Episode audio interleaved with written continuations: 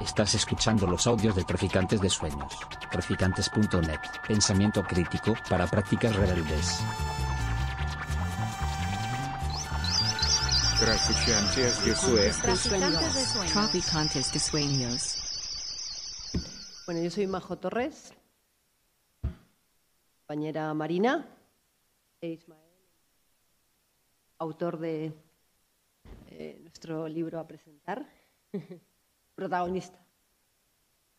Eh, y bueno, pues yo te agradezco mucho por invitación, mm, por tercera vez.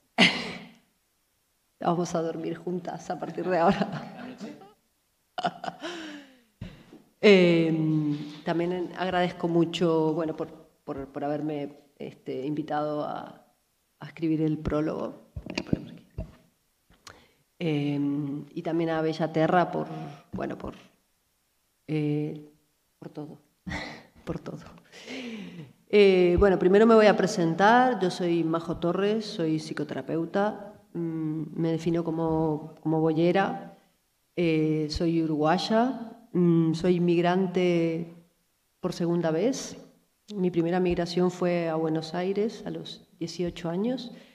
Cuento esto porque creo que es pertinente para también el libro que estamos presentando.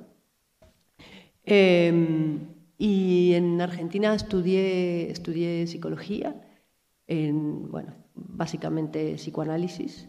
Eh, y bueno, me costó mucho el tema de papeles, estuve ilegal mucho tiempo, ha sido complicado.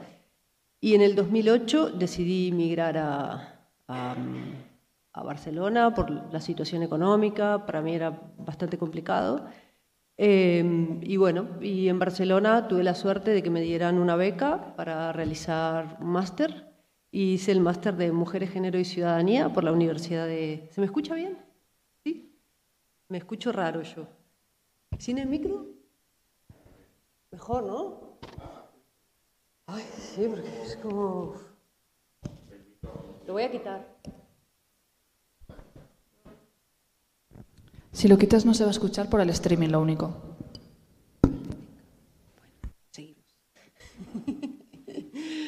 Entonces, bueno, pues en Barcelona eh, realicé el máster de Mujeres, Género y Ciudadanía, máster de dos años, y allí también hice activismo en el feminismo boyero, y en el feminismo boyero, en el, sí, en el feminismo y trans, eh, y bueno, eh, estuve más centrada en los espacios queer, y considero, bueno, que los queer y lo interseccional a mí me han dado muchísimas respuestas, y sobre todo me han creado preguntas. Me han creado preguntas que no sabía ni, ni, ni que tenía y ni que podía hacerme. Em, y yo creo que bueno, pues me han permitido entender cómo se entrecruzan ¿no? muchas cosas de, de mi vida, ¿no? de, de mi infancia. He sido una niña muy masculina, muy machacada por serlo y, bueno, ¿no? me ha permitido como bueno, como aceptar, aceptarme, ¿no? Aceptar que no hay nada malo en eso y, que podemos desarrollar esta pluma porque mola, ¿no? Creo que es algo, una puede ser una potencialidad. Eh, entonces, para mí, bueno, pues lo terapéutico y lo queer, ¿no? Ha sido como algo que, que- que- han estado juntos, ¿no? Porque esto, pues, lo he tenido que trabajar y, bastante, ¿no? Eh, y lo interseccional también, porque entender los privilegios y las opresiones que te atraviesan es algo como sumamente importante, ¿no? Para, para poder entender, para poder entender los malestares y también para poder entender, ¿no? Como todo de dónde vienes, quién eres. Eh, y bueno, y también para saber comprender los privilegios que también he podido construirme y que he sabido construirme, ¿no? Y eso es- está ahí y está bien. Entonces, bueno, pues en ese momento, eh, después de todo este camino, de todas estas preguntas y todo esto, eh, decido pues mm, forjarme un camino profesional donde estas dos, mm, estos dos grandes caminos estén unidos. Y, creo que la necesidad de los espacios terapéuticos, y lo pongo en el prólogo, la necesidad de, espacios terapéuticos donde cuestionemos la construcción de la subjetividad y, también cómo operan las estructuras sociales en las subjetividades, lo veía como sumamente necesario y, quería abrir también el espacio a, todas las personas que, que, les ha pasado esto, que se han construido de una forma desde un lugar como no normativo, ¿no? Bueno, no les ha quedado otra, básicamente. Entonces, en 2014, después de venir trabajando en el espacio feminista y tal, decidí crear Psicoterapia Feminista, que hoy se llama Comunidad Psicoterapia Feminista. Reina también está trabajando con nosotras. Es un espacio terapéutico de diversas de de psicoterapeutas feministas, de diversas corrientes. Y bueno, pues ahí estamos. Entonces, bueno, pues pasamos al, al libro. ¿no? El libro eh, que a mí me ha encantado, que ojalá lo hubiera tenido hace 10 años, que me parece sumamente necesario y sumamente importante. Nos provee de una mirada crítica de la psicoterapia y una práctica inclusiva con la diversidad. Y entiende la diversidad como una riqueza y no como una patología, como si lo venía y lo hace la psicología tradicional, ¿no? la psicoterapia tradicional. La psicoterapia tradicional, al beber de un modelo médico hegemónico, considera ¿no? que cada persona eh, es determinada únicamente por lo interno. ¿no? Todo lo disfuncional que presenta depende exclusivamente de ella. Entonces, todas las corrientes y psicologías y corrientes, teorías y corrientes psicológicas han sido totalmente funcionales a una lógica patriarcal y han reproducido la normatividad y han patologizado todo lo que se salía de sus parámetros normalizadores. Por tanto, la psicoterapia es androcéntrica, hetero, blanca, capacitista, con supremacía eh, masculina y con prejuicios de clase. Su, sinónimo de buena salud es lo construido como normal. Eh, y los parámetros de lo normal son una convención social, los señores han establecido eh, y que genera dominación, opresión, explotación, exclusión. Entonces, para reafirmar lo normal, pues es necesario construir lo otro, ¿no? lo que está por fuera, ¿no? Que, no, que no encaja, que no pertenece. Eh, por tanto, ¿no? la psicología tradicional ha cerrado las puertas a todas aquellas personas que no encajan. en esa normalidad, en esa lógica eh, de, de, de, cis ¿no? normalizadora o normalizante. Eh, y con una lógica como binaria y muy hetero de, bueno, de entender la vida. ¿no? Y ha hecho que muchas personas no puedan recurrir a los espacios psicoterapéuticos y no solo que no puedan, no puedan recurrir, ¿no? sino que muchas veces no recurrir a esos espacios ha sido como una forma de protección. Eh, pues yo creo que el modelo, ¿no? lo que nos presenta Mael, eh, invita a todas aquellas personas ¿no? que se cuestionan o que son no normales o, eh, por este sistema para estar incluidas dentro de un marco que es flexible, que es dinámico, que es abierto, ¿no? de las diferencias subjetivas tienen un lugar y es importante desarrollarlas y no empobrecerlas. Eh...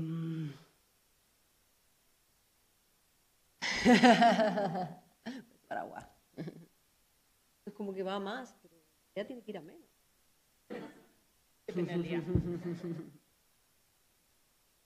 Bueno, yo creo que una psicoterapeuta ¿no? que busque normalizar no, eh, no es una psicoterapeuta para el, el, paciente, la paciente, el paciente, sino que es una psicoterapeuta para el sistema. O sea que no buscar psicoterapeutas acordes al sistema. eh, bueno, la psicoterapia queer y la psicoterapia queer ¿no? que nos presenta Ismael es una psicoterapia abierta a todas las personas ¿no? que han sido excluidas, porque la, hegemonía de la, de la, psicología, ¿no? Eh, y de lo que la psicología ha decidido como, como, como patologizar, ¿no? Porque, porque no, estaban dentro de esa normatividad construida. ¿no? Em, entonces, yo creo que eh, desde esta perspectiva que nos, presenta Ismael y con la que yo trabajo, ¿no? Eh, no podemos mirar lo psicológico, lo emocional y lo traumático desde una perspectiva puramente y exclusivamente individual. Eh, es sumamente importante, como y, y, Ismael lo pone en el libro, ¿no? como mirar desde las diferentes categorías sociales que nos atraviesan, porque la subjetividad es compleja, compleja y, la, y, es importante eh, valorarlo desde, diversos ejes de, que nos atraviesa. Eh, bueno, yo creo que ese libro está dirigido a todos los perfiles profesionales, sobre todo los perfiles sanitarios, psicoterapeutas, terapeutas, mmm, profesionales de la educación, mmm, porque creo que, mmm, que es importante mirar desde una perspectiva amplia, una perspectiva eh, donde podamos entender y donde la gente se pueda entender los malestares que tiene, sabe de dónde le vienen. ¿no? Eh, y sí, creo que tenemos que exigir a las profesionales y a las terapeutas que nos, que nos atienden que tengan una, una mirada compleja y también de la estructura. Bueno, mmm, Creo que un espacio queer, un espacio psicoterapéutico queer, un espacio respetuoso todas las diversidades y singularidades existentes, que tiene que dar lugar a que la persona encuentre su ser y no solo no se avergüence de su diferencia, sino que eh, la acepte y que en ella encuentre su fuerza. Eh, sería un proceso de emancipación psicológica y sociopolítica, como dice Ismael en su libro le permite desarrollar, le pueda permitir desarrollar su vida de acuerdo a sus necesidades emocionales y relacionales. Debemos trabajar para que las personas encuentren su agencia y puedan sentirse con poder personal para ser quienes son, ¿no? y a sí mismas. Y bueno, yo creo que nosotras, ¿no? como psicoterapeutas, eh, como dice Audre Lorde, ¿no? la casa del amo no se derrumba con las herramientas del amo. Estamos construyendo ¿no? herramientas y prácticas que nos permitan como, abrir, como, mmm, como, como, provocar varios cambios en la psicoterapia. Espero que le podamos hacer un poco de mella. Eh, y creo que, bueno, este libro igual da cuenta de. Mm, considero que el libro de Ismael es esencial para ampliar miras, para eh, abordar la subjetividad de una forma compleja, ¿no? y, bueno, y que deconstruya ¿no? eh, las identidades prefabricadas, la lógica tan binaria, tan hetero, tan capacitista.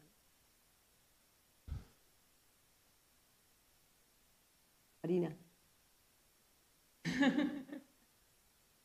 Un poco nerviosa ya, ¿eh? ¿Sí? El minuto antes de abrir la boca ya es como... Todo impone, ¿eh? Ay, Todo. qué nervios. Micrófono y todo. Eh, ¿Cómo llegas tú? Eh, qué bueno que me hagas esta pregunta. ¿Sí? Majo. Em, Así como para empezar. em, pues pensando en esto, em, pensaba que para contar cómo llego yo a la psicoterapia queer hay dos cosas que tengo que contar. Em, una es eh, algunas escenas de mi vida, voy a hacer aquí un poco de autoficción, em, y otra es algunas personas que estaban allí. Porque una de las cosas que yo entiendo como queer es que nunca hacemos las cosas solas, es que hacemos las cosas en colectivo, y es que las resiliencias y las formas de resistencia a esas violencias que sufrimos cuando estamos fuera de la norma las articulamos desde lo colectivo. Entonces, yo no puedo contar cómo he llegado a la psicoterapia eh, queer sin hacerlo desde lo colectivo, hablaros de mis amigas y mis amigues al final. Entonces, estas son las dos cosas que, necesito hacer. Y, antes de esto quería leeros una cita porque una de esas viñetas es una cerveza que nos tomábamos Ismael, Majo y yo hace no mucho, hablando de la presentación del, libro y dándole una vuelta y pensando, y, pensando en nuestras trayectorias, a mí me venía a la mente un libro de Halberstram que se llama El arte queer del fracaso. Em, y entonces yo pensaba, yo puedo contar cómo yo he llegado a lo queer a través del fracaso todo el tiempo. Y en este libro, eh, Halberstam dice, que te tomen en serio significa perder la oportunidad de ser frívolo, promiscuo e irrelevante. El deseo de ser tomado en serio es precisamente lo que lleva a la gente a seguir los caminos ya aprobados de la producción de conocimiento, unos caminos de los que me gustaría desviarme un poco. Y esto es lo que creo que hace Ismael en el libro. Intenta desviarse de, esos caminos de producción de conocimiento y producir un conocimiento desde la psicoterapia que está producido desde otro lugar. Entonces, para poder hablaros de cómo llego yo aquí, también os voy a hablar de cosas que están todo el tiempo en el libro de Ismael son cosas que, yo ahora lo pienso y digo, me ha llevado 10 años llegar hasta aquí y si hubiera tenido este libro hace 10 años, pues me hubiera ahorrado muchas claves. También muchos momentos gozosos y divertidos, pero me hubiera ahorrado muchas cosas, ¿no? Hubiera tenido muchas referencias ahí, ¿no? Entonces yo llegué em, a la medicina, eh, yo estudié medicina, y cuando yo llegué a la medicina yo ya venía eh, de ser un fracaso como mujer y de ser un fracaso como heterosexual, afortunadamente. Eh, en esta lógica de que los fracasos queer nos permiten oportunidades para construir y para crear desde otros lugares, porque total ya hemos fracasado en esto, ya la gente espera menos de nosotros. Entonces yo cuando llegué a medicina ya había fracasado como mujer y como heterosexual y cuando terminé la carrera de medicina y decidí hacer la residencia en psiquiatría, eh, fracasé como médica. Em, el momento fundacional de este reconocerme mi fracaso como médica fue una conversación con alguien de mi familia extensa eh, que me dijo, ¿y por qué psiquiatría? ¿por qué no eliges otra especialidad más útil, como dermatología o cirugía, algo que nos pueda servir más a nosotras? ¿no? Yo dije, vale. Luego esto eh, se, vino, se vio reforzado porque muchas veces eh, yo estaba trabajando en el hospital, eh, las psiquiatras éramos esas médicas que la gente no sabía muy bien lo que hacíamos. Había un, bueno, esto es de lo tuyo, pero no, sabemos muy bien lo, que hacéis. ¿no? Es como un lugar de médico, pero, pero fracasado, ¿no? como poco médico. Entonces, pues había fracasado ya como mujer y como heterosexual y entonces fracasé como médica al, elegir psiquiatría y eh, yo empecé la residencia en 2008 y ya andaba yo leyendo cositas feministas y tal y en 2009 eh, pues ocurrieron las jornadas feministas de Granada, unas jornadas estatales que fueron una bomba y donde para mí eh, lo queer empezó a emerger ahí en nuestro contexto de una forma brutal. Em, entonces yo en esas jornadas me encontré con personas, y ahora os voy a empezar a hablar de mis amigas y os voy a contar que he tomado la decisión consciente de daros nombres y apellidos de todo el mundo, porque algunas de estas personas son personas conocidas y otras personas no lo son tanto. Y cuando escribía esto pensaba, ay, no puedo dar solo los apellidos de las personas conocidas y no de las otras personas, porque hay una jerarquía ahí. Así que os voy a dar los apellidos de todo el mundo. Entonces, en esas jornadas yo me encontré con Miquel Misé, por ejemplo, me encontré con Aichora Alneta, me encontré con Ichi Arciga y recuerdo otro momento fundacional de, mi fracaso como, psiquiatra, eh, a Miquel Misé eh, persiguiéndome en algunos lugares de las, jornadas muy eh, jocosamente, gritándome psiquiatra, psiquiatra. En el contexto de las jornadas feministas de Granada era yo la que salía del armario como psiquiatra, no era Miquel el que salía como hombre trans o no eran otras personas que salían como bolleras. Era yo la que salía del, armario como psiquiatra. Eso me colocaba en un lugar muy interesante en ese momento en el que yo estaba empezando este proceso. En ese momento yo empecé a escuchar eh, las narrativas de las personas trans y sus experiencias en salud mental y qué cosas tenían que contar de cómo les habían tratado las psiquiatras. Entonces, claro, yo por un lado me estaba formando, que además no os lo he dicho, pero me estaba formando en el psiquiátrico, es la instrucción tal para aprender esto de la psiquiatría, eh, pero luego me iba a las jornadas. Os cuento también esto porque creo que otra cosa a reivindicar de lo queer es que los saberes no solo se producen en la academia, no solo se producen en la universidad, no solo se producen en el hospital. Mi afortunado fracaso como psiquiatra eh, ha pasado por conversaciones con unas cañas, por eh, una fiesta donde estábamos bailando, por las ocupas, eh, por jornadas autogestionadas, por otros lugares de, de, producción de saber que a mí me han traído a donde estoy ahora. Entonces, después de esas jornadas yo empecé a pensar, uff, me quiero sentar con más gente trans y quiero escuchar lo que me tengan que contar sobre sus experiencias en, este sistema de salud mental. Y empecé a, aprender cómo se acompañaba a las personas trans a la vez desde dentro y a la vez desde fuera. Y todo esto me chocaba mucho, me hacía mucho ruido. En ese proceso yo reconozco también el acompañamiento de eh, psiquiatras feministas que ya estaban allí y que me permitieron eh, aprender otra forma de ser psiquiatra. Estoy pensando, por ejemplo, en Cristina Polo, estoy pensando en, Maite Climent o, en Marta Carmona, que igual ahora eh, está más presente por el libro de Malestamos que ha sacado hace poco. Pero eh, el poder aprender de ellas y con ellas eh, hizo que yo empezara a ver que, bueno, que quizá podía haber otro lugar en este, en este ser psiquiatra. ¿no?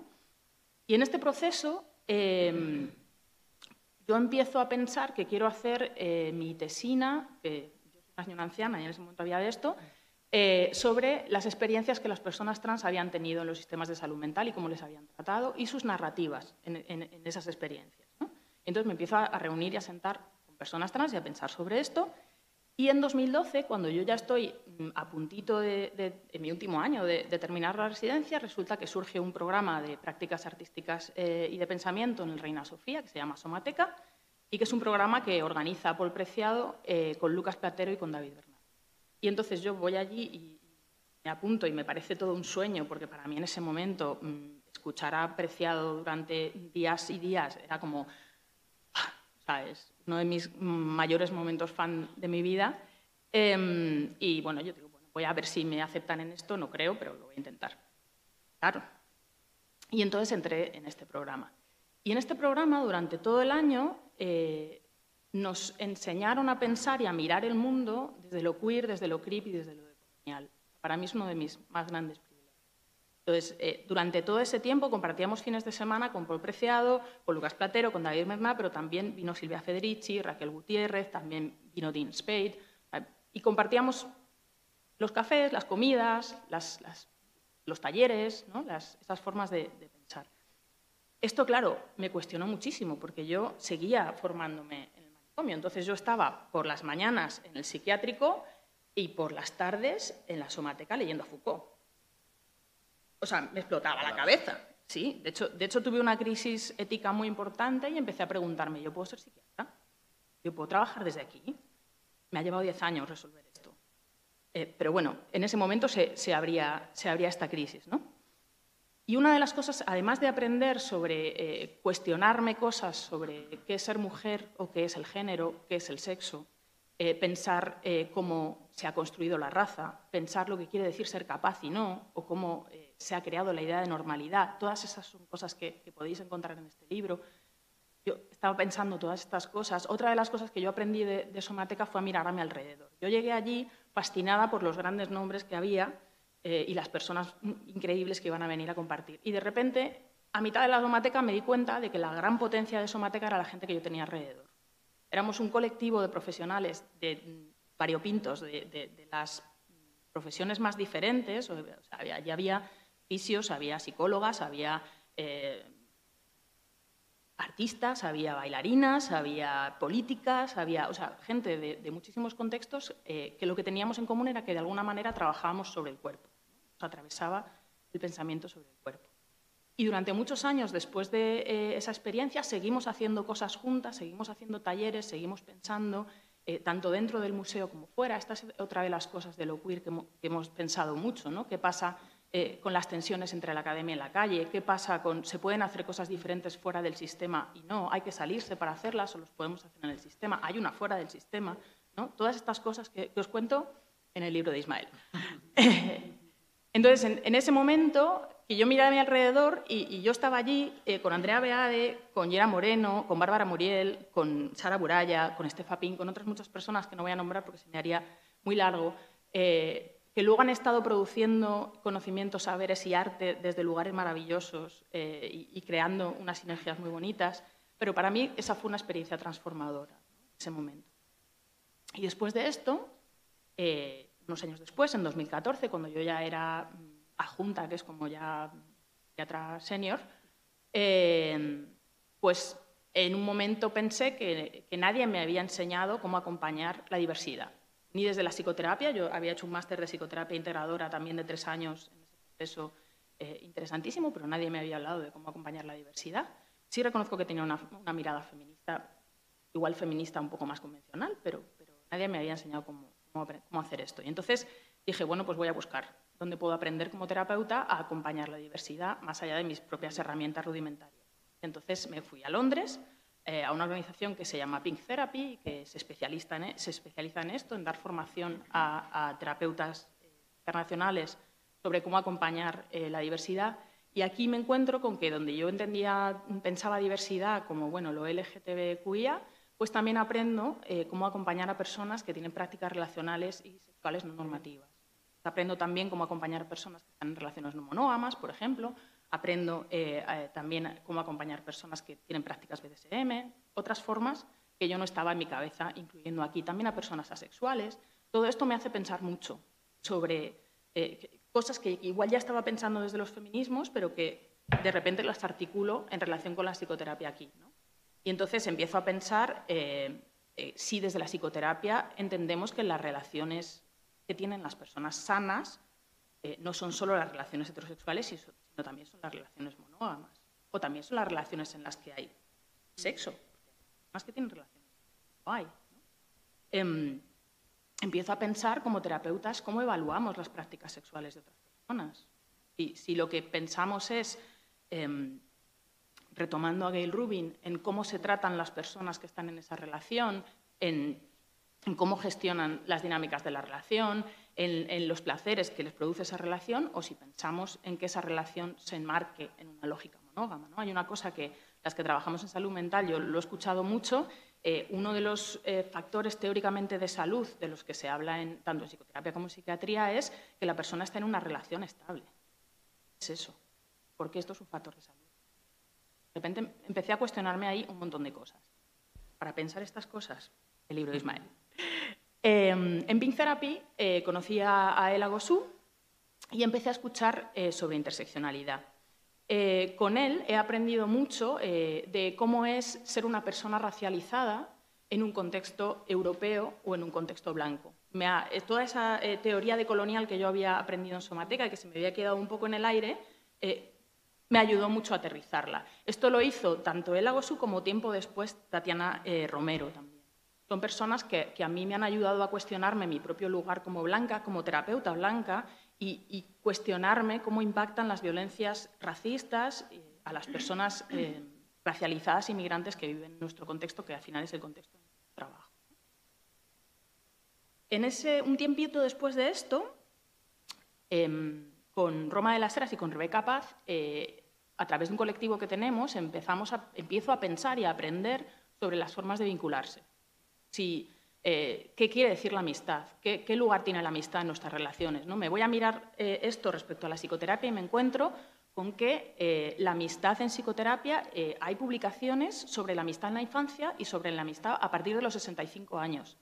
Pero en el resto del tiempo, que entiendo que es el que se asume que una persona sana está en esa pareja estable, parece que no interesa pensar en la amistad. En la edad adulta parece que interesa muy poco pensar en la amistad. En la infancia sí, en la, ancianidad también. Eh, pero, parece que en ese periodo lo que debe ser el centro de tu vida es la pareja nuclear. ¿no? Todas estas cosas me, dan mucho que pensar.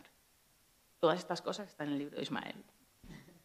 Em, y siguiendo ese proceso, em, me encuentro en otro momento, en 2018, ya un tiempo después, tomando un café y un, y bollo que habían hecho eh, eh, súper rico y teniendo una conversación con María Alonso y con Laya Fernández, que son psiquiatra y, psicóloga, y, que ellas habían estado muy en contacto con eh, las personas psiquiatrizadas y las personas críticas con, con, la psiquiatría y con la salud mental desde ese lugar.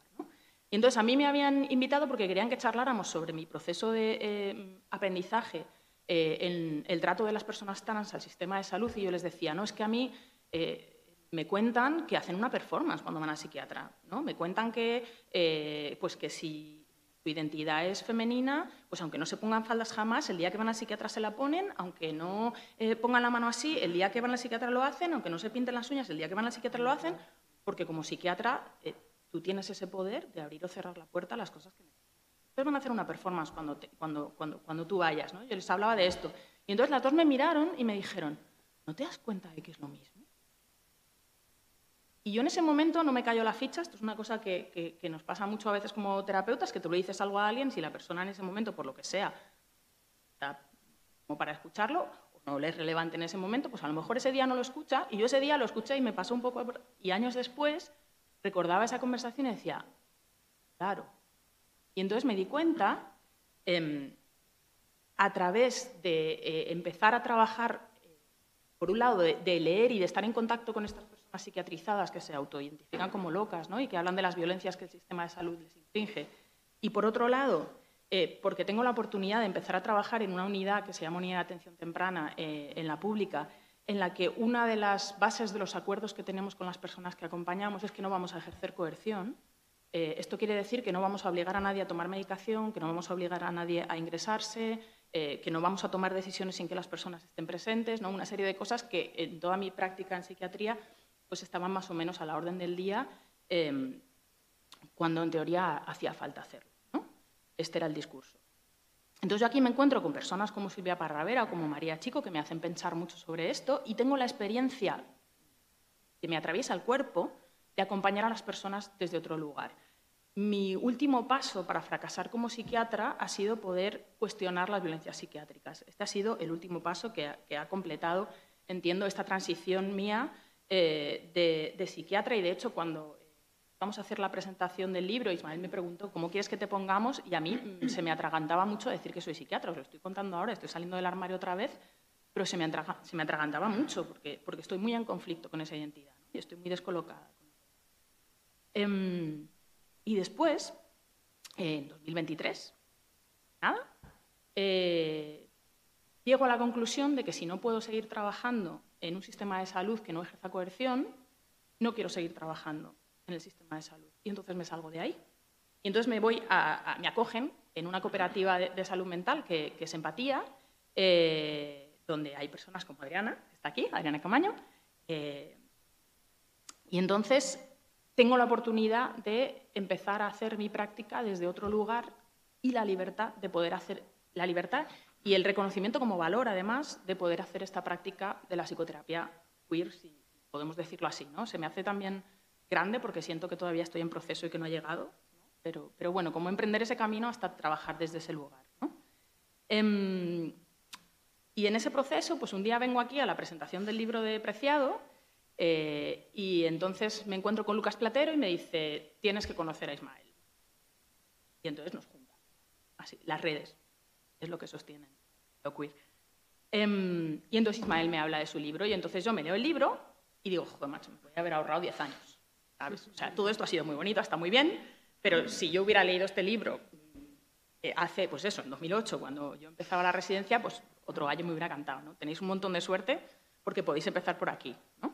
Em, entonces, ¿qué vais a encontrar en el libro? Un cuestionamiento del lugar como terapeuta, un cuestionamiento de eh, las cosas que producen sufrimiento psíquico a las personas, el mirar a la estructura en lugar de mirar a la persona, en lugar de pensar que es la persona la que está mal, darnos cuenta de que la estructura en muchas cosas no está funcionando y que está ejerciendo violencia sobre todas las personas que se salen de la norma. Eh, decía Rosa de Luxemburgo que quien no se mueve no siente las cadenas y, la, gente que nos movemos de la norma somos las que vamos a recibir más violencias y también somos las que vamos a saber cómo resistirnos mejor a esas violencias y cómo ser colectivamente resilientes a esas violencias. Creo que eso eh, sirve no solo para trabajar con personas fuera de la norma, sino también para acompañar a personas que están en la norma y quizá ni siquiera se estén dando cuenta del inmenso sufrimiento que les produce sostener ese lugar. También me ha servido, eh, y también es algo que está en el libro, para preguntarme qué lugar ocupo yo interseccionalmente con la gente con la que estoy trabajando y el lugar en el que estoy trabajando. ¿Qué, qué pasa cuando yo, que soy blanca, trabajo con una persona racializada? ¿Qué pasa cuando yo me pongo la bata de psiquiatra no me la pongo? ¿Qué pasa eh, si yo me siento detrás de una mesa, no me siento detrás de una mesa. ¿Qué pasa em, si yo, eh, como boyera, eh, trabajo con un hombre cis heterosexual blanco? ¿no? De repente, empezar a, abrir todas esas preguntas y a plantearme todo esto.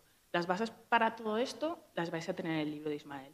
Entonces, em, en todo ese proceso, no os puedo decir los nombres de otras muchas personas que me han ayudado a, estar, a fracasar estrepitosamente como psiquiatra, porque son las personas que he acompañado y no sería ético. Pero, pero a lo largo de todo ese proceso, las personas a las que he acompañado me han ayudado también mucho a pensar en todas estas cosas. Y todo esto empieza y termina con que yo me encuentro con Ismael y con Majo en, eh, en, esa cena que hicimos para pensar un poco la presentación. Incluso en ese momento nos ponemos a pensar, cuidado, vamos a hacer la presentación de un libro, pero nos vamos a subir a un estrado, ¿no? Y vamos a hablaros desde aquí arriba, ¿Cómo, es esto de hablaros desde aquí arriba? Y vamos a hablar nosotras. Nosotras, bueno, igual nos podéis preguntar cosas, pero, pero también igual sería muy interesante escucharos. ¿no? Em, y entiendo que esto es lo que puede facilitar este libro, el curizar la mirada, colocarnos en otro lugar y hacernos otras preguntas sobre lo que hacemos todo el tiempo. Si eso atraviesa la práctica psicoterapéutica, me parece esencial, primero para no revictimizar y después para, para poder ofrecer eh, herramientas que abran el campo de posibilidades para que las personas puedan construir eh, sus identidades y sus vidas desde otro lugar y afrontar las violencias que van a recibir.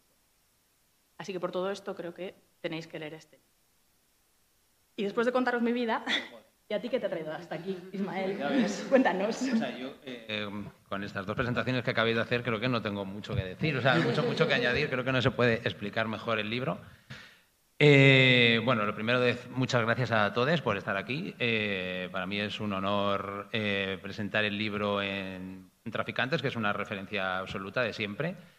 Eh, en este sitio ha tenido la maliciosa, gracias a Bellaterra también por organizarlo, pero sobre todo gracias a estas dos pedazos de fieras que me siento súper honrado y súper orgulloso de que me acompañéis en este proceso, porque para mí es un proceso muy importante y pues y también es verdad que durante mucho tiempo me he sentido muy solito y esta sensación, lo que decías tú de, de, lo queer tiene que ver con lo colectivo y el, motivo o los motivos por los que he escrito este libro tiene que ver, entre otras cosas, por encontrarnos. Esto es algo que os reís un poco de mí cada vez que os lo digo, pero, pero es que es verdad. O sea, Cari.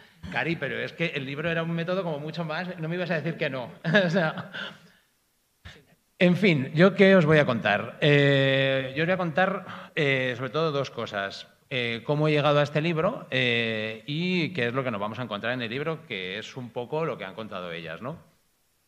Eh, para poder hablar de este libro, sinceramente creo que eh, tengo que contar una historia personal también, como, como han contado ellas. Eh, este libro en realidad habla de la otredad. Y creo que las personas, o sea, para escribir este libro te has tenido que sentir, o te tienes que sentir muchas veces, otredad. y lo que, sinceramente, lo que en, en, muchos momentos fue un horror, ahora desde luego es una fuente de placer formar parte de la otredad. No, no por nada, sino porque aporta una fuente de conocimiento y de ver las cosas, eso que decías de, en el momento que te mueves y ves las cadenas, creo que es súper acertado. Pero no siempre fue así, claro. Ahora lo digo con, mucha felicidad y mucho orgullo y poder estar aquí delante de vosotros para poder hablar de esto, pues es algo reparador también para mí, pero no siempre fue así, eh, como podéis prever. Eh, entonces, bueno, este libro es el resultado de una búsqueda porque eh, yo, bueno, llegué a mi adolescencia fue complicada. Eh, me llamaron maricón de todas las maneras habidas y por haber. Eh, y eso, bueno, ¿por qué? Pues porque soy una persona queer, soy bisexual, eh, un hombre fallido en esto de fracasar. Pues ahí estamos todos. No, nos jodieron dejándonos muy claro que estábamos fallando. También por ser una persona sensible, ser una persona emocional, eso desde luego mm, no gusta y más si vienes con la etiqueta de hombre, pues obviamente mal. Entonces, eh, la realidad es que la adolescencia fue complicada y me jodieron bastante la autoestima, hablando mal y pronto. Y eh, en el año 99 tocaba eh, elegir carrera y dije, venga, voy a hacer psicología, que seguro que ahí voy a encontrar libros y lugares que me van a ayudar a entender que la culpa y la vergüenza que he interiorizado no, no tiene que ver conmigo, tiene que ver con el mundo que vivo, que es un mundo LGTB fóbico, que es un mundo machista y que es un mundo gordófobo pues oye, en cinco años que duró la carrera, eh, que ya está bien, no sé qué decir que hay tiempo, eh, em, en cinco años con asignaturas, con textos, eh, de todo, la realidad es que no encontré absolutamente nada que tuviera nada, nada que hablara en realidad de la diversidad, sino, sino es como este rollo así como complementario, ¿no? De repente te están todo el día hablando de lo cisetero, como si fuera la norma, es, lo que hay, y un día, por hacernos los guays, pues hablamos de diversidad, desde además estas palabras a veces tan odiosas como es tolerancia o respeto, eh, como si eso, como si la diversidad no, tuviera que ser una cuestión central, sino una cuestión, bueno, anecdótica, porque el día 17 de mayo es el día contra la LGTBI-fobia o el 28 de junio, entonces toca ser guays. Em, ¿Qué psicología me encontré? Pues una psicología, desde luego, que no hablaba de mí, no hablaba de un... O sea, entendía que tenía que ser un sujeto varón o mujer canónico, como muy cumpliendo con el ideal. No sé si hay alguien que, se que se verdaderamente represente esa figura, yo desde luego no. Eh, heterosexual, tampoco. Eh, por supuesto, conceptos como blanquitud, capacitismo, eh, clasismo y cómo todo ese tipo de cosas condicionan nuestra autoestima y condicionan nuestra subjetividad, cero. La realidad es que yo lo hice en el año 99, pero tengo compañeros, compañeras y compañeros que siguen haciendo la Facultad de Psicología, los planes de estudios no han cambiado sustancialmente. Eh, tampoco cuando tú haces un curso de formación de psicoterapia, tampoco encuentras nada, a no ser que sea algo anecdótico. Eh, la psicología que me encontré está, en mi opinión, excesivamente basada en la evidencia. Eh, todo es, mm, hablan, piensan en un sujeto medible y objetivable. Con lo cual, todo lo que tiene que ver con el inconsciente, el deseo, todo eso que en realidad no encaja dentro de la norma, que, tan, que tanto nos ayuda también a pensar las personas queer, pues tampoco, tampoco se contempla. Y desde luego eh, tampoco hay eh, dentro de la psicología eh, y dentro de, pues eso, de los planes de estudios un, un, análisis psicosociopolítico un poco de cómo todas estas violencias estructurales nos configuran. es que no se habla absolutamente nada y es alucinante en mi opinión, cómo la psicología que pretende aliviar los sufrimientos de las personas eh, desatiende en una parte tan importante que es cómo lo macro, cómo lo social eh, nos configura. O sea, me parece como de decir, pero, pero, pero ¿cómo puede haber una carencia tan grande? ¿no? Entonces, bueno, como podéis prever, las heridas que, con las que yo llegaba en mi autoestima eh, se quedaron intactas, cinco años de carrera, en las que aprendí una serie de cosas, pero en lo personal no sirvieron para nada. Eh, estuve, seguí buscando, eh, el enfoque de la Facultad de Psicología era cognitivo-conductual, dije, bueno, vamos a movernos por otro lado a ver si encontramos algo un poco, un poco mejor. Me formé en psicoanálisis y en sistémica. Psicoanálisis, pues mm, sí, vale, ahí empezamos a hablar del deseo, empezamos a hablar del inconsciente, eh, empezamos a hablar de cosas que hacen que no cierre la norma, la opacidad del deseo, esto ya tiene más que ver con lo queer, pero mm, nuevamente, eh, bueno, como dice el filósofo Gilles Deleuze, que a mí me gusta mucho, eh, bueno, le alaba a Freud el descubrimiento de las pulsiones del inconsciente, pero le acusa a, él y sobre todo al psicoanálisis que vino después, pues haberlo encerrado en un marco súper heterocentrado, donde siempre es padre-madre, complejo de Edipo, envidia de pene y todos estos términos que, sinceramente, hablan de desde luego no hablan de todo el mundo, ¿no? Así que bueno, las heridas más o menos iguales. Un poco mejor, desde luego aprendes herramientas, no es que no sirva para nada, pero eh, aprendes herramientas, pero sigues sin, siguen sin hablar de ti o de, de, ti de mucha gente que sabes que pasa por lo mismo, ¿no? Eh, terapia familiar, pues lo podéis adivinar. Eh, aprendes un montón de herramientas, pero a ver si adivináis el tipo de familia con el que estuvieron hablando permanentemente durante dos años. Pues un tipo de familia absolutamente biológicas, eh, heterosexuales. Fueron dos años también de formación donde el último, yo siempre cuento esta anécdota porque es que me parece muy curiosa. En el último tema eh, me dieron así como cuatro hojas y dijeron, toma, familias modernas. Aquí se engloba eh, todo lo que tiene que ver con la diversidad sexoafectiva, de género, racial, bla, bla, bla, bla, bla, bla. ¿Quiere decir eso que no he aprendido nada en esos sitios? No, por supuesto, claro que he aprendido, eh, pero claro, eh, es como muy pobre y dices, pero de verdad, cuando hablamos de diversidad, ¿de qué estamos hablando? Porque es como que eso siempre aparece en un momento dado ahí, en, en el lateral del texto, dices, joder, pues es que no aparece de manera central, no somos diversos en general, Paralelamente, he estado trabajando durante 15 años en servicios sociales, en diferentes dispositivos, eh, pues, bueno, eh, centros de atención a la familia, centros de atención a la infancia, eh, con familias con todo tipo de problemas, menores. Y pues es un poco lo que hablabas antes, ¿no? cuirizar esos espacios, o sea, cuirizar la institución ya sí que es un apaga y vámonos. Eh, desde luego, todas las familias eh, se entiende desde lo biológico, no se entienden otras redes familiares de no consanguinidad. E incluso los genogramas, es todo muy binario, el cuadradito y el circulito. Y cuando además se habla de algo que tenga que ver con lo LGTB, como que te derivan el caso a ti, que porque tú sí que sabes de esto y como si fuera, yo qué sé, algo como súper, no sé, extravagante o entonces, es verdad que hubo un momento dado de mi vida que digo, eh, esta es la mía, eh, hago uso de cierto privilegio de clase En ese momento tengo dos trabajos, que es la consulta privada y eh, el trabajo en servicios sociales. Y en 2018 digo, mira, voy a pedirme una excedencia, a ver si con un poquito de suerte no vuelvo. No he vuelto. No, no sé, no sé en el futuro si, tendré que acabar volviendo, pero espero que no.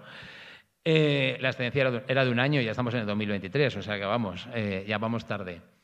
Eh, y entonces, estaba contando lo de la excedencia, me ha pirado. Eh, vale, la ex- ah, sí, os pido la excedencia, vale. Y eh, tengo tiempo para empezar a formarme, a formarme en lo que yo quiero. Eh, y empiezo a leer eh, libros, de, eh, libros de filosofía, empiezo a leer de teoría queer, empiezo a leer de feminismos, de feminismos negros. Y digo, ostras, pero cómo todas estas herramientas no están, me parecen herramientas alucinantes para poder trabajarlas dentro de, la, dentro de la consulta.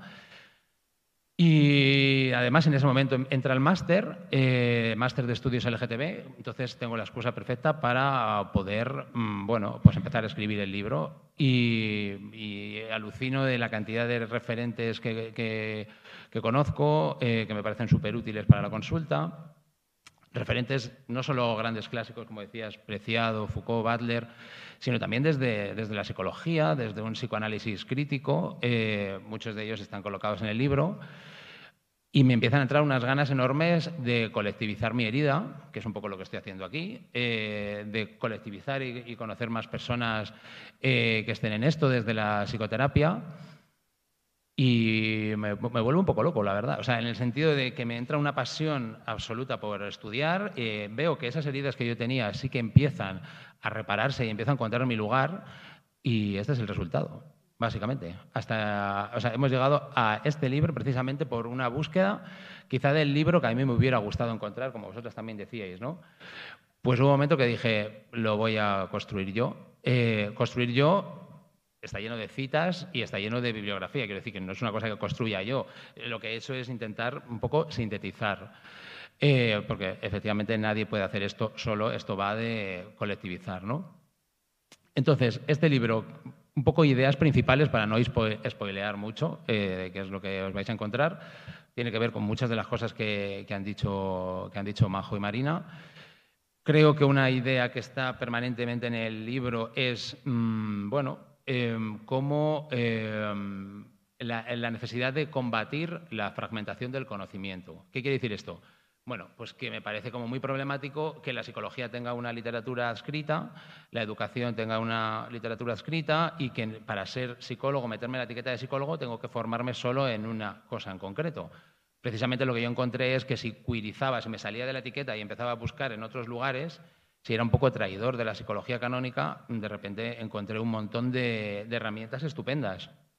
Y creo que eso es algo que está permanentemente en el libro, la idea de decir, oye, la gente con la que trabajamos, nuestros pacientes, se merecen el mejor servicio y yo no voy, no le debo nada a la psicología canónica porque tengo que estar solo leyendo eh, eh, cosas que, bueno, que unos señores, pues suelen ser señores, han decidido que esto es y de aquí no me puedo salir. Pues no, gracias. Entonces, bueno, esto está un poco en el libro. Este libro, eh, también otra idea principal, yo creo que es hacer un énfasis a lo, a lo psicosociopolítico de la persona, de cómo las violencias estructurales nos han, eh, nos han configurado, ¿no? lo, que, lo que decíamos. Creo que el machismo, la LGTBQ-fobia, eh, la, la gordofobia, el clasismo, to- todas estas violencias estructurales han configurado nuestra autoestima.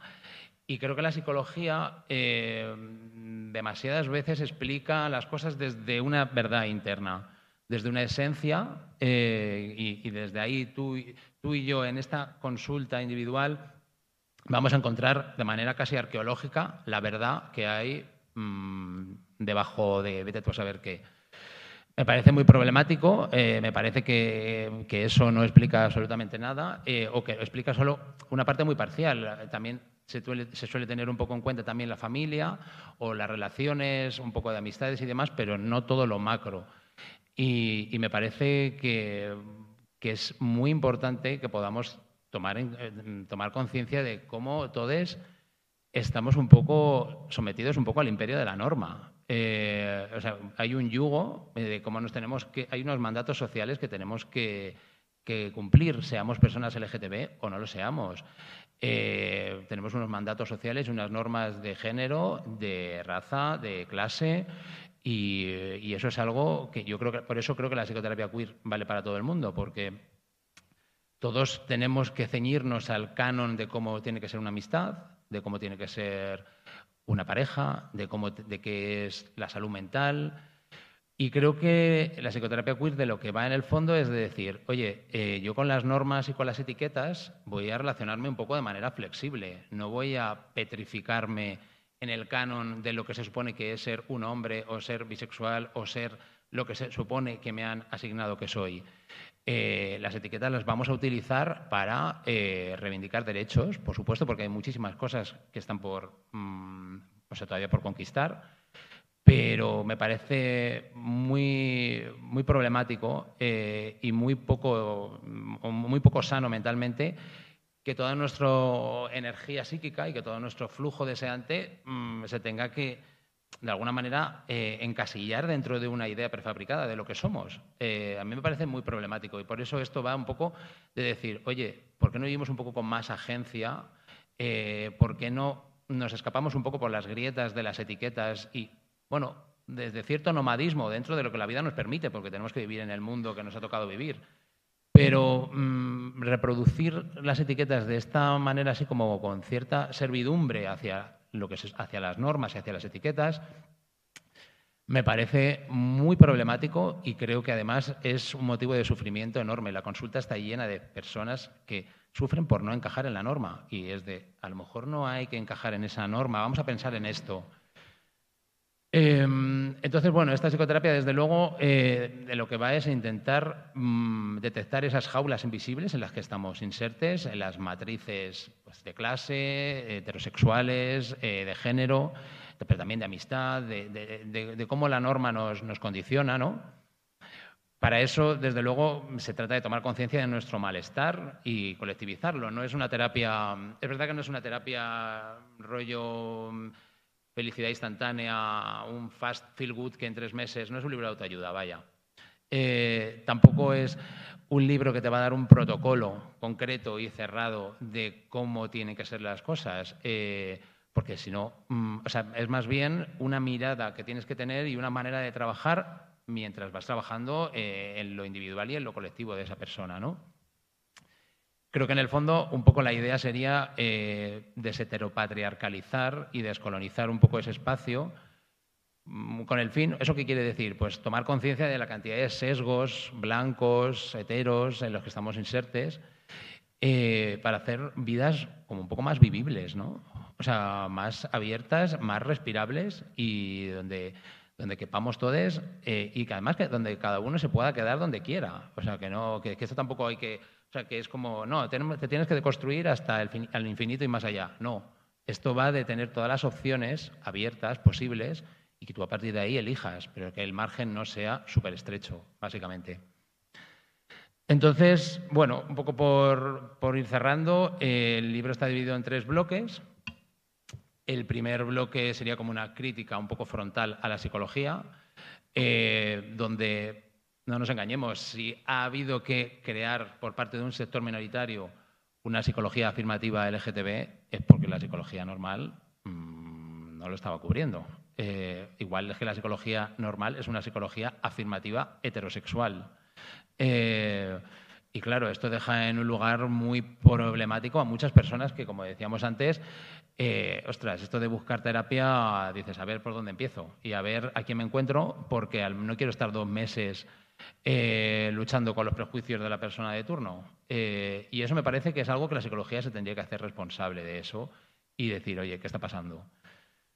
Em, luego, hago una crítica también a cómo, sinceramente, la psicología canónica eh, se permite, en mi opinión, el lujo de no contemplar la interseccionalidad como una herramienta básica para poder entender el conjunto de la subjetividad de la persona con la que está trabajando.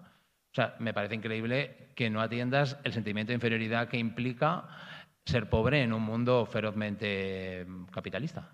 Mm, me parece que la psicología hay como una idea de no, la psicología tiene que ser neutra. Pues, ¿qué es eso de ser neutra? Si es neutra es heteronormativa, eh, porque la norma es, es la equiparación de la heteronorma. Yo creo que no. Si, decimos que lo personal es político, en, la consulta mm, creo que se habla de lo personal, ¿no? Eh, si no miramos una mirada política desde ese, desde el poder tener en cuenta todas estas opresiones, pues entonces qué estamos haciendo en ese espacio. Y luego en este primer bloque también hay una crítica a la una crítica yo diría parcial a la psicoterapia afirmativa LGTB, porque si bien es cierto que para revertir un poco el estigma de lo bueno de la injuria del bullying, yo creo que es importante Creo que se queda un poco corta en algunos aspectos porque bueno, no, hay un uso de la interseccionalidad muchas veces, se explica todo desde la orientación sexual y las personas somos más cosas, aparte de nuestra orientación sexual. Creo que además si te pones a investigar hay un avance desigual en la psicoterapia afirmativa LGTB. Quiero decir, hay una psicoterapia afirmativa gay mucho más desarrollada que una psicoterapia afirmativa asexual que una psicoterapia afirmativa bisexual, eh, yo creo que bueno, eso no es más que ir a investigar y verlo. Entonces, bueno, creo que eh, es importante eh, entre nosotras ser autocríticas para mejorar. Eso no significa que haya que demoler mm, las cosas, pero sí que decir, oye, vamos a revisarnos un poco para mejorar un poco el servicio que, que damos, ¿no? Esto sería un poco el primer bloque, que es la crítica, pero ya que nos ponemos a criticar, pues vamos a hacer propuestas, ¿no? porque si no es todo como muy destructivo únicamente. Y eh, la parte más amplia del libro es la propuesta de cómo cuirizar la psicoterapia, donde, bueno, tiene un poco que ver lo que hemos hablado en esta mesa, no, no, me voy a repetir mucho, pero sí que es verdad que está como organizado de tal forma que viene como una definición de lo que sería la psicoterapia queer, eh, vienen unos objetivos transversales que habría que más o menos eh, tener en cuenta para poder cuirizar la psicoterapia, unas columnas filosóficas o psicológicas, como un marco teórico en el que apoyarnos para no estar flotando tampoco ahí en el universo. Y creo que hay algo, eh, como una parte muy práctica, que le he llamado tabla de psicodeconstrucción queer, que lo que hace es darte eh, como herramientas para que el psicoterapeuta lo que hace es permitirle a su paciente eh, pensarse a sí mismo desde, desde, desde otras desde otros conceptos cuirizados, que habiendo extraído un poco todo ese significado tan cisetero. Eh, es decir, eh, yo doy un mapa donde, por ejemplo, en la esfera individual del paciente, en la esfera relacional del paciente o en la esfera comunitaria del paciente, pues vamos a pensar de otra manera lo que es la amistad, lo que es la identidad de género.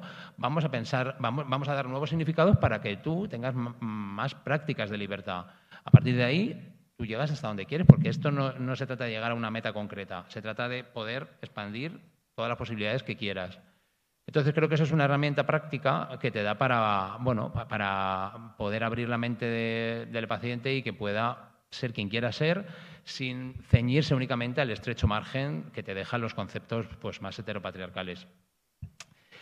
Y luego un poco el tercer bloque eh, tiene más que ver con una reflexión de cómo aplicar esta psicoterapia, eh, pues bueno, pues qué limitaciones podría tener o qué cosas debemos de estar pendientes. Y un alegato final de que ya sea desde la educación, desde la psicoterapia, la psiquiatría, eh, las personas que nos dedicamos a escuchar y a cuidar a la gente, creo que son espacios privilegiados para poder poner para romper un poco el silencio y para, como dice el colectivo Las Tesis, eh, para quemar el miedo y para poder poner en circulación todos estos sufrimientos que hemos tenido, que muchas veces no ha sido fácil, porque yo escribo el libro y hablo de todo esto, pero no toda mi vida he estado en este lugar hablando de esto desde aquí con, con esta supuesta seguridad que puedo parecer. Eh, esto es un proceso eh, y, por ejemplo, en mi primer proceso terapéutico, la primera vez que fui a terapia, prácticamente no hablé de esto, estaba, pero casi porque estaba como muy enterrado. Entonces creo que los psicoterapeutas que si los tenemos, esto lo tenemos en la cabeza, pues yo creo que nos puede eh, ayudar mucho a dar un servicio muchísimo mejor eh, en la atención psicológica que hacemos o desde donde atendamos, vaya. Y nada, por último decir que es una introducción eh, y eso qué quiere decir pues quiere decir que yo pongo esto, lo que para mí es de alguna manera sentar las bases de cómo sería mínimamente cuirizar la psicoterapia, pero hay un montón de citas y hay un montón de bibliografía precisamente para que un poco entre todas, todes y todos eh, nos arremanguemos y desheteropatriarcalicemos pues la psicología, la psiquiatría, pero seguramente la educación eh, y todas las disciplinas que de alguna manera nos configuran eh, y que nos han hecho daño por una o por otra, por, por, ser una persona LGTB o por ser una persona gorda o por no tener pareja o por, bueno, por no encajar en el canon. Así que es una introducción también para invitar a todo el mundo a que colectivicemos nuestros conocimientos, porque seguramente eh, todos tenéis muchas cosas también que aportar y yo estoy deseando de escucharlas o de leerlas o lo que sea. Así que eso es un poco lo que os quería contar. Eh, no sé si a lo mejor podemos dejar de hablar nosotras y que, que nos cuenten. Si queréis preguntar algo, lo que sea.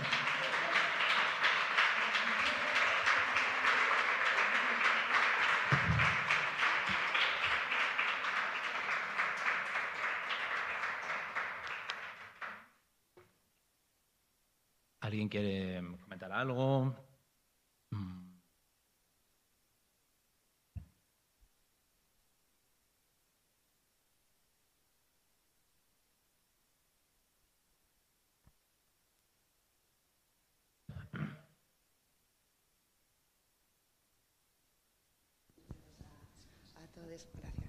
Eso, que muchísimas gracias por, vuestra, por estar aquí, por todo lo que habéis contado. Ha sido un gustazo. Isma, un, placer el, el, ese libro ¿no? que, que, ha salido y que nos está también arropando a, tantas personas. Y sí quería como, quizá, ¿no? como reflexionar también todos juntos sobre esas prácticas ¿no? que veis comentando en, en bueno, pues cuando ibais narrando también cómo habéis llegado aquí y por supuesto que, todas las personas que atendemos, qué suerte, ¿no? Que, ahora empieza a ver estos colectivos que, aparecen, pero tampoco me parece pecata minuta como al final, ¿no? Majo cuenta que tiene que, hablar eh, que, tiene que abrir psicoterapia feminista, como eh, Marina tiene que, que, bueno, que también despedirse ¿no? de un espacio que, bueno, llegar hasta ahí es costoso, ¿no? Dentro también de los privilegios y como, y como Ismael también al final se tiene que pedir una excedencia, ¿no? Que al final el sistema no solamente eh, no se adapta, sino que muchas veces se te expulsa de, de eso. Entonces, al final todo, eh, todo, lo que tiene que ver con esa psicoterapia queer, con queerizar toda la parte relacionada con las terapias también está desde mi perspectiva, ¿no? muy cerca de esas violencias. A veces se quedan enormemente invisibilizadas, precisamente bueno, pues porque vamos encontrando este, estos colectivos, ¿no? estos espacios que nos arropan. Pero sí que quería por lo menos como señalar esa, esa parte ¿no? que tiene que ver con la violencia del sistema, en la cual también estamos incluidas las personas que trabajamos dentro del sistema, y además por, esta perversión ¿no? que implica también pues el, salir adelante, el, poder hacer eh, lo que realmente, bueno, pues lo, lo, que una decide en un momento dado. Entonces, bueno, sí que quería señalar también esa, esa parte, ¿no? De que estamos estáis generando espacios alternativos que son enormemente valiosos, tanto para las, para, para las personas que están buscando este tipo de psicoterapia, pero también, por supuesto, para, para, para los psicólogos que también estamos ahí ¿no? buscando esos, esos colectivos. Así que qué bien, Ismael, que ahora lo tengamos por lo menos ese papel que nos acoge y que, y que nos arropa. Así que nada, agradeceros vuestras intervenciones. Perdonad que tengo una fonía enorme. Pues muchas gracias por tus palabras. La verdad que, que, yo creo que pones el foco en algo muy importante y es verdad que, las tres lo hemos dicho de una u otra manera, ¿no? La violencia eh, estructural, en, en, este caso desde los lugares de, desde los que trabajamos eh, y sobre todo a mí en mi caso, que ellas se ríen porque yo les digo, he escrito el libro para conoceros, entre otros motivos, pero es que hay una parte de verdad, no era el único motivo, pero también ese porque te aboca precisamente... Eh, tú dices, vale, estás en esos lugares estructurales, tú ves que no te representa y que estás, llega un momento que dices, no puedo más, pero lo que te abocas a la soledad. O sea, porque dices, no hay donde están otros lugares donde yo diga, bueno, esto va a ser un lugar donde yo voy a poder eh, desarrollar, eh, me voy a poder ver eh, representada voy a poder eh, trabajar en una línea que yo creo que es como muy sana, que tiene que ver con la diversidad y la pluralidad, pues el problema de esas violencias es que sobre todo te aísla, en mi opinión, y te deja además con la sensación de, pues debe ser que yo mmm, pienso raro. Eh, y creo que esa sensación de atomización y de aislamiento es muy problemática. Por eso yo creo que insistimos tanto en lo de colectivizar. Eh, porque, porque solo de esa manera igual podemos empezar a crear un poco una alternativa consistente y un refugio, si me apuras. Y, también añadir que, que, además todo esto está, surgiendo mucho también desde los espacios privados, porque en los públicos no existe esta parte. Entonces, bueno, desde lo privado y también hablando de esos privilegios, ¿no? señalando esos privilegios, están estos espacios, pero en lo público empieza a ver ahora, a través de la Comunidad de, de Madrid, bueno, algunos espacios más especializados, pero, pero mega reciente. Y, y a ver, bueno, a ver. Sí, de hecho, trabajamos en privada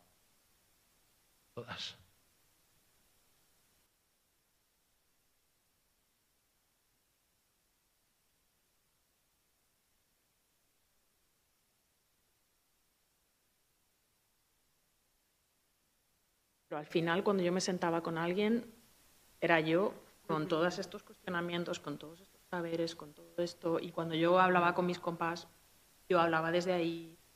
quiero decir, no, no, no siento que tenga la omnipotencia de haber transformado el sistema público pero sí siento que ha habitado una grieta durante muchos años.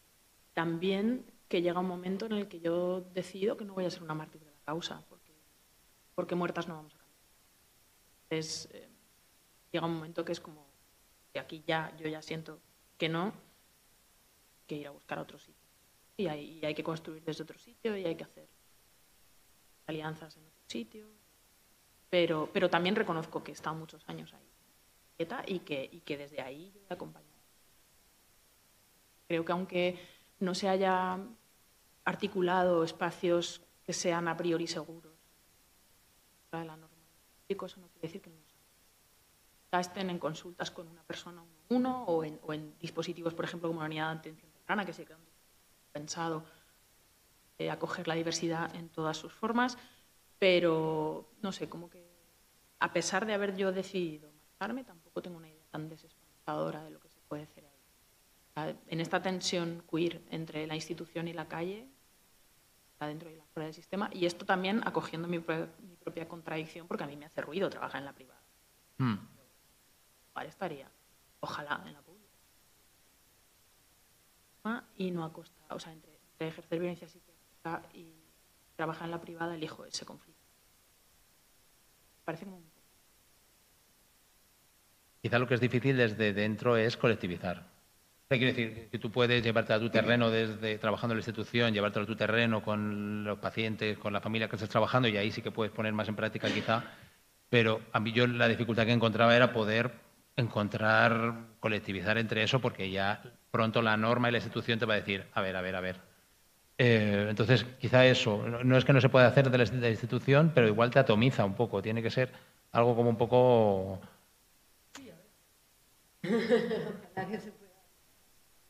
Vamos, ¿no? O sea, sería, creo que, vamos, ha sido Desde luego.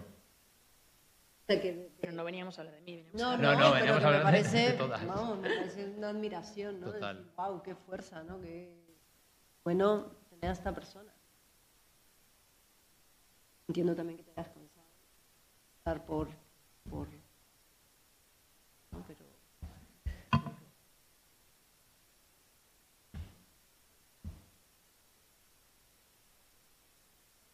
¿Alguien más quiere comentar algo?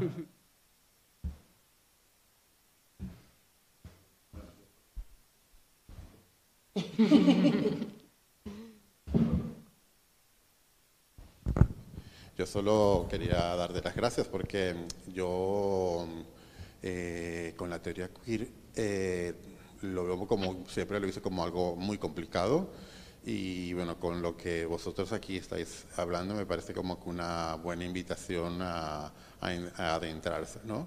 Esa era una tarea pendiente que tengo yo personalmente, no solo como sexólogo, sino evidentemente como gay, eh, poder nutrirme de la teoría queer, pero lo, no, no hallaba cómo entrar directamente, ¿no? Eh, a lo mejor porque tampoco me muevo en el medio, entonces eh, no sabía un poco cómo, cómo entrar. Y, y, bueno, además, bueno, Marina, todo lo que iba diciendo era, bueno, lo veréis ahora en el libro, lo veréis ahora en el libro, lo veréis ahora en el libro, ¿no? Entonces, es como, bueno, tienes una responsabilidad Ya, ya, ya. aquí importante, porque si no lo encontramos, eh, pedimos eh, la devolución con.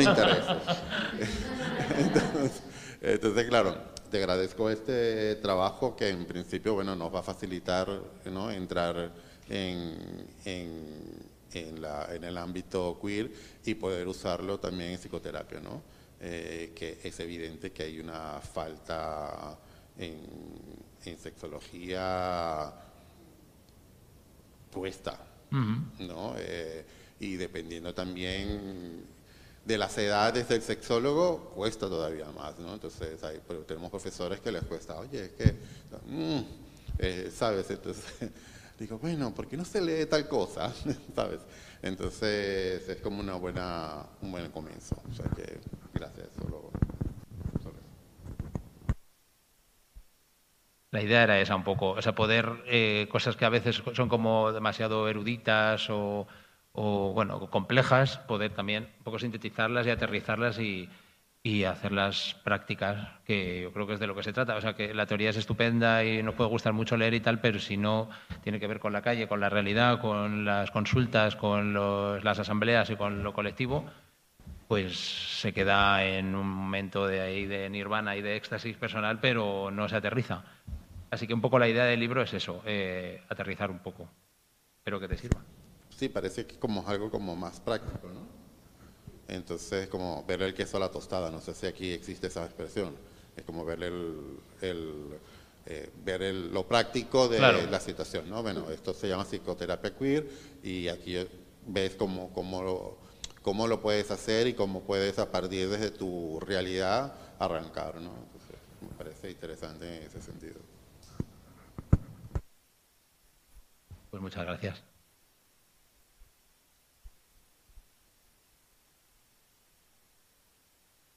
¿Alguien más quiere comentar algo?